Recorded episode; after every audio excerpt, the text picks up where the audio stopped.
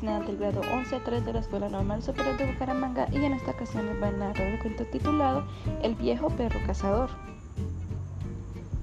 Había una vez un hombre que vivía con su perro en una casa atapada en la ciudad. Se había criado en las montañas y era muy aficionado a la casa, por supuesto. El chucho siempre le acompañaba, dispuesto a pasar un reto divertido con su querido dueño. A los dos les encantaban esos días al aire libre. Juntos paseaban, compartían la comida, bebían agua de fuentes naturales y disfrutaban de las largas siestas.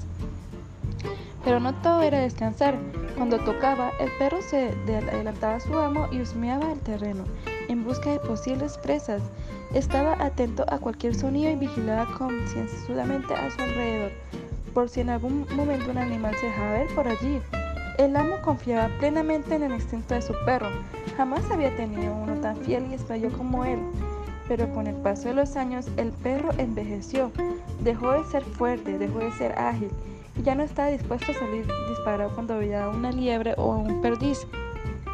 Últimamente se, se quejaba de que los huesos le crujían en cuanto hacía un pequeño esfuerzo.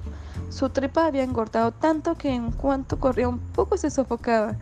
Tampoco andaba muy bien de la vista y el oído le fallaba cada dos por tres. A pesar de todo, seguía sintiéndose un perro cazador y nunca dejaba que su amo saliera solo al campo. Una tarde, el perro avistó un oral jabalí. Levantó la punta de las orejas y miró a su amo de reojo y salió corriendo lo más rápido que fue capaz hacia la magnífica presa. El incauto jabalí no le vio llegar y de repente sintió como unos colmillos se le quedaron en la oreja derecha. Por desgracia para el perro, sus dientes ya no eran filosos y fuertes como antaño. Tenía la boca medio desgastada y la mandíbula había dejado de ser como un implacable cepo. Por mucho que gruñó y apretó, el jabalí dio un par de sacudidas y escapó con una herida sin importancia. En ese momento apareció el dueño. Encontró al perro jadeante con un ataque de tos. El pobre casi no podía respirar de tanto esfuerzo que había hecho. En vez de conmoverse, le respondió: Eres un desastre, se te ha escapado el jabalí, ya no sirves para cazar.